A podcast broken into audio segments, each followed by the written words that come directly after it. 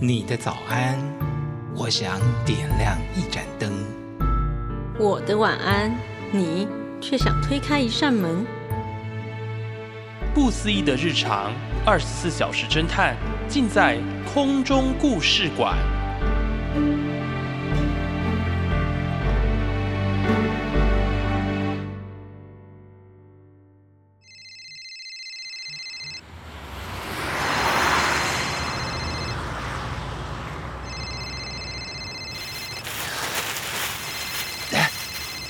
到底在哪里呀？想，哎，哎，四哥，这这这怎么用啊？呃，陈东儿，不是用滑的，是要打开手机盖。哦，喂，不要多说什么，不要回电。听到代表你已经拿到，从里面抽出一万块，那是你的。接着把剩下的钱送到这个地址，地址在台北市。你说我该怎么办？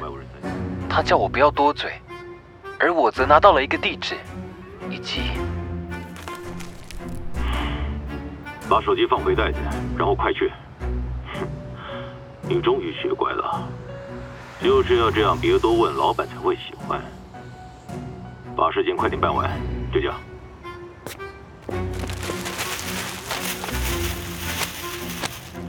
哎，等等等等等，陈东儿，你打算？我打算赶快把这玩意儿摆脱掉，反正他们也不知道是谁。送完我就要立刻忘掉这些事。哎呦，我不是那个意思啦。他不是说你可以拿一万？谭思轩，走了啦。哦，好啦好啦。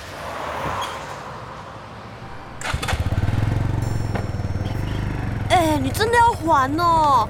你要还是没关系啦，他不是可以拿一万？一万？不要一直吵啦，我现在已经很烦了。我也很烦呐，你不拿那一万，我就心里面更烦了。拿嘛，对方都说你可以拿了，是不是应该拿一下？哎，我说啊，我们是不是应该要骑快一点？感觉对方在等哎。我可不想再被任何东西撞上，或是撞上任何东西。别吵了！那是不是该去买个头套之类的？你不怕被他们认出来吗？你那样才更可疑。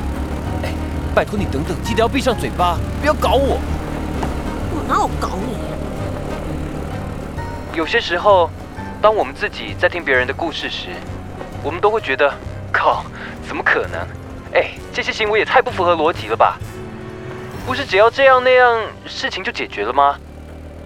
但当你身在故事中时，你就会发现，要试着做出正确的判断。其实并不容易。在警局时，要是我们别这么紧张逃跑，那一晚可能就结束了。现在也是一样，接到神秘电话后，明明知道前往那个地址一定会更容易出事，但我跟四哥还是……到了哎！我靠，高级住宅区哦！哎，我们还是别讲太多，有什么等离开后再说了。他说要按六之十一的电铃。哦。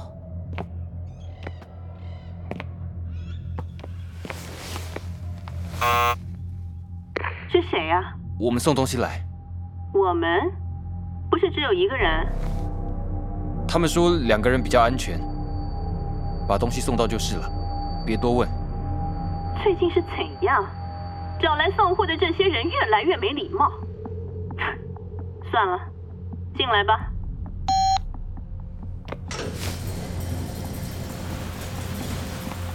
他们前院还有喷水池哎，我以为这只有仁爱路那边的房子才看得到。要东张西望，快点！欢迎访客莅临。我靠，还有自动语音哎！后面是不是还有游泳池啊？也太爽了吧！哎，拜托你别乱跑啊！快过来电梯这边，这个电梯应该是等我们的。哦。电梯门要关了，这下麻烦了。电梯。我以为他们会给我们磁卡，让我们自己上去，把东西放在门口就好了。但现在这样，你在说什么啊？电梯门要开了。我，靠！我懂了。妈呀！俗话说得好，计划赶不上变化，而在大部分的事情中，变化都藏在一些小细节里。端看你有没有提早看出来。当我发现没有管理员报备，没有磁卡，但电梯依然往上时，我就知道大事不妙了。哎，东西呢？我不确定是哪个环节发生了失误。我本来以为会跟电影情节一样，把东西放着，赶快走人就 ending 了。但也许是我接电话接得太慢，又或者是我不小心在对讲机里提了“我们”，让对方起了疑心。只是保险起见，你们不用一直站在电梯里，可以出来。我，我们只是想说谨慎一点，不要接触比较。你们可以出来。我想不用。快！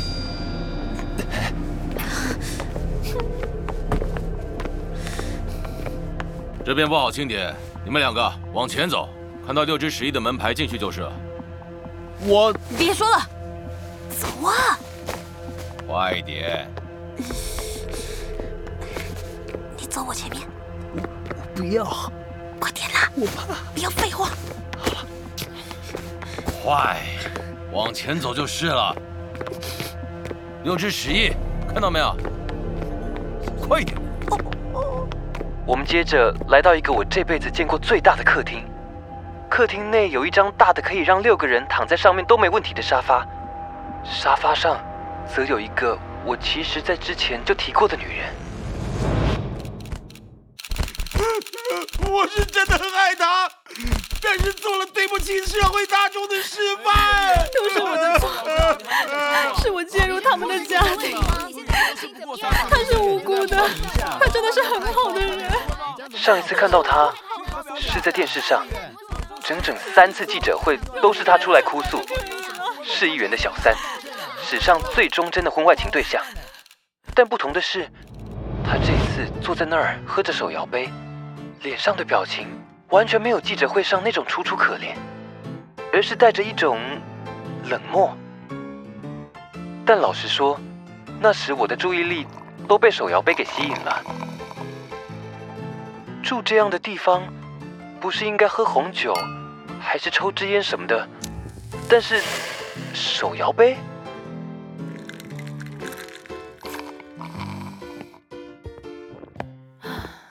你带他们进来干嘛？有些事我觉得怪怪的，慎重一点比较好。就是你们这样疑神疑鬼，才搞得拿个钱好像在拍什么电影一样。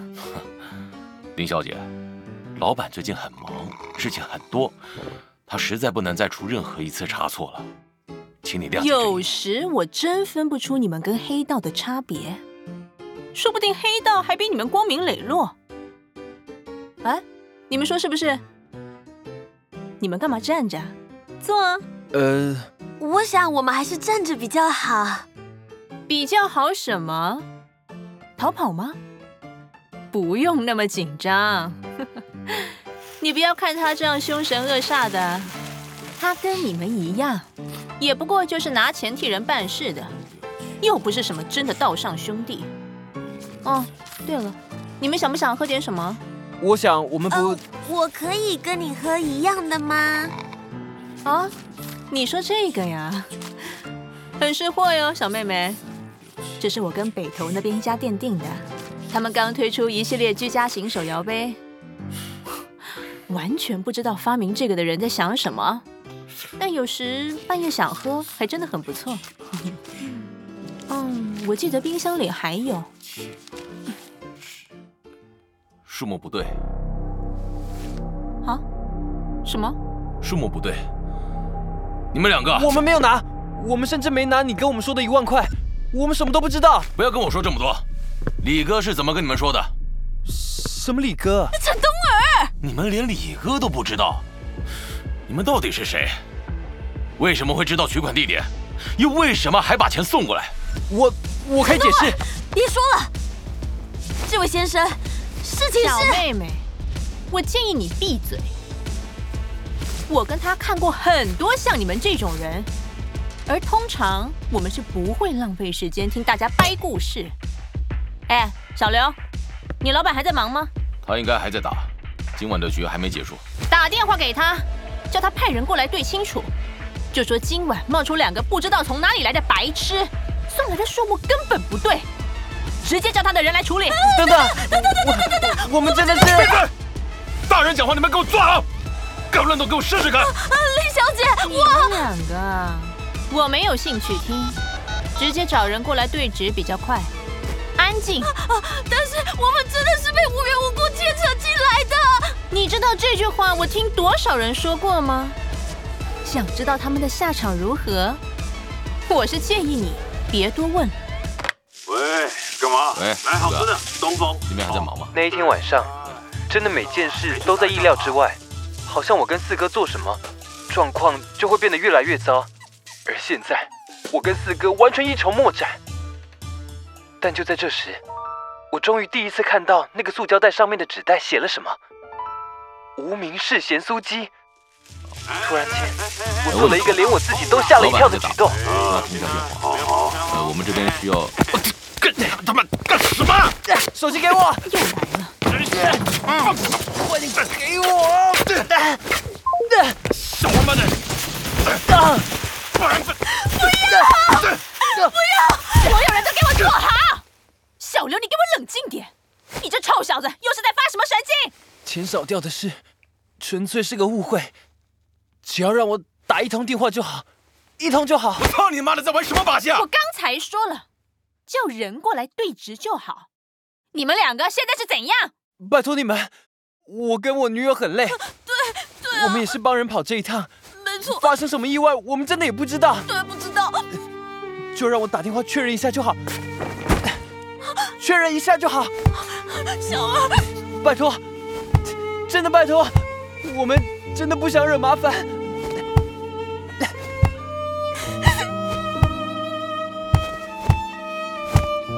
嗯，你没听错，那是我用力磕头的声音。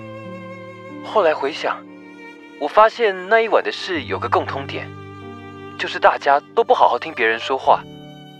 要是某个人愿意多花个该死的五秒钟把话听仔细，事情就不会变得这么离谱。那时客厅安静了大概二十秒，议员的外遇对象一脸不耐烦，那个被我抢电话的大哥则是咬牙切齿的样子。但当我一跪下来求他们，好啊，林小姐，别说了，不过就是数目出了点小差错，可能太晚了。大家都累了，真的没必要这么紧绷，就让他们确认一下。你怎么知道他们不会？因为我实在懒得听你们在那边装神弄鬼啊！就付个钱给小三，有这么难吗？你们两个，就给你们打，但手机放在桌上开扩音，不准玩什么小花样，知道吗？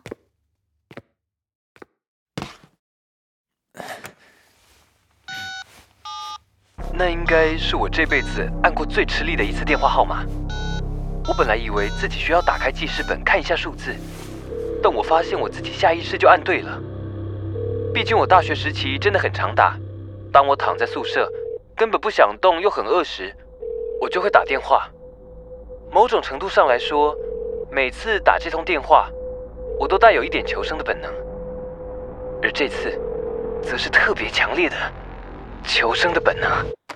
喂，无名氏减速机吗？老板娘，我刚刚才跟你买过。哦，你哪位啊？啊，你怎么会有这支电话？你到底打给谁？搞什么？吼，你可是瞎人啊！偷去假卖呢！老板娘，六百块的咸酥鸡，五个纸袋分装，没有上过白痴清单，从大学就开始买的陈先生。这到底什么跟什么？切，这是爱人，不然你们以为？为什么一定要是无名氏咸酥鸡？当然是因为专线比较安全嘛。对，老板娘，这可是你自己说的，打专线比较方便。那一个瞬间，我以为老板娘就要挂掉这通莫名其妙的电话了，我的求生计划差点就要泡汤了。哦哦哦，陈先生，帅哥，我想起来了啦，但不是刚点过了吗？怎么又打来啊？因为老板娘，我发现代数有误，你有东西放错了，所以赶紧打电话过来跟你确认。哦，啊，既然是陈先生，就可以原谅的，老顾客，忠诚。啊啊，所以是放错了什么啊？除了很怕老板娘挂掉专线，我同时也很怕那个小三跟神秘男不耐烦，所以我跟小四像是有默契一般，望向了摊在桌上的那些钱。让我惊讶的是，女人点了点头，连神秘男都露出了意味深长的表情。我靠！你们现在搞这些，连行话都搞得这么生活化，哼，不简单啊！但接下来才是真正的重点。我非常认真在心底斟酌那些用语，希望老板娘能听懂。那些东西哦，记不记得我今天跟你买的时候，有另外两位朋友，跟他们缺的东西一样，不能摊开来说的。现在正因为那些不能摊开来说的东西，我的新朋友们不太爽，没吃到不高兴，所以非常需要老板娘外。哎，陈先生，你是我的老顾客了，立马贼呀？我没有外送啊。但老板娘，我非常希望你能破例帮我外送，就算是安抚我那些新朋友，因为要是没那些东西，我今晚可能撑不过去。你说什么？哎，他妈到底在讲什么？哎哎哎，人家在进行秘密沟通，请不要打断。因为我必须要喂饱所有人的肚子，才能撑得过去。拜托你，老板娘，拜托拜托。所有人，我想恐怕连电话另一端的老板娘也在瞪着我，心想我这一连串怪话到底是在攻三小。电话一端的沉默只有十秒，但对我来说，就像是十天那么长。哦，好的，那我试着找人外送。刚也在，非常好，就是这样。老板娘一定要找足够的人帮忙外送，万事拜托了。你们真的是在讲那件事？一定要外送，就靠你了，老板娘。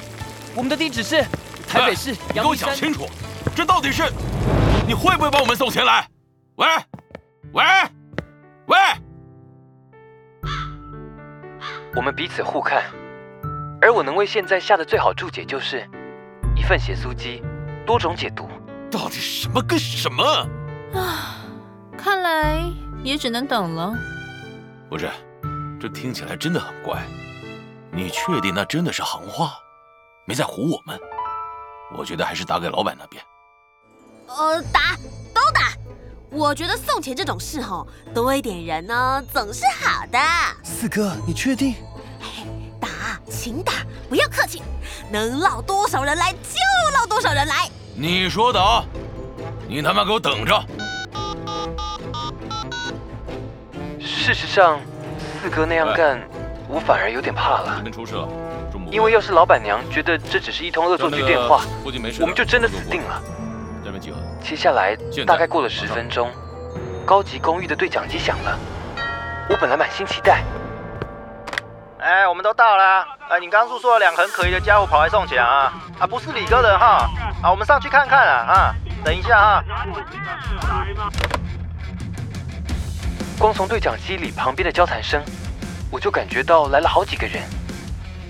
我心中甚至开始幻想，那是不是就是负责逼供小罗的那帮人，比较不好惹的那一批？当神秘男子走去按电梯时，我其实紧张个半死。我往旁边一看，连四哥都觉得紧张。我们今晚感觉越玩越死胡同。神秘男子打开了门。啊，都到了，是不是？电梯传来让我跟四哥更紧张的脚步声。哎哎，不要再躲了啊！走走，出来，讲清楚啦！哪一个啊？快点呐！动手是不是？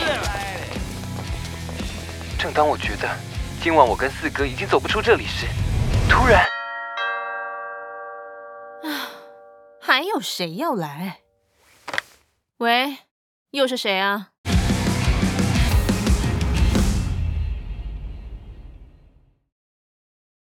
以上空中故事馆由正声广播公司台中广播电台制作，感谢收听，我们下次见。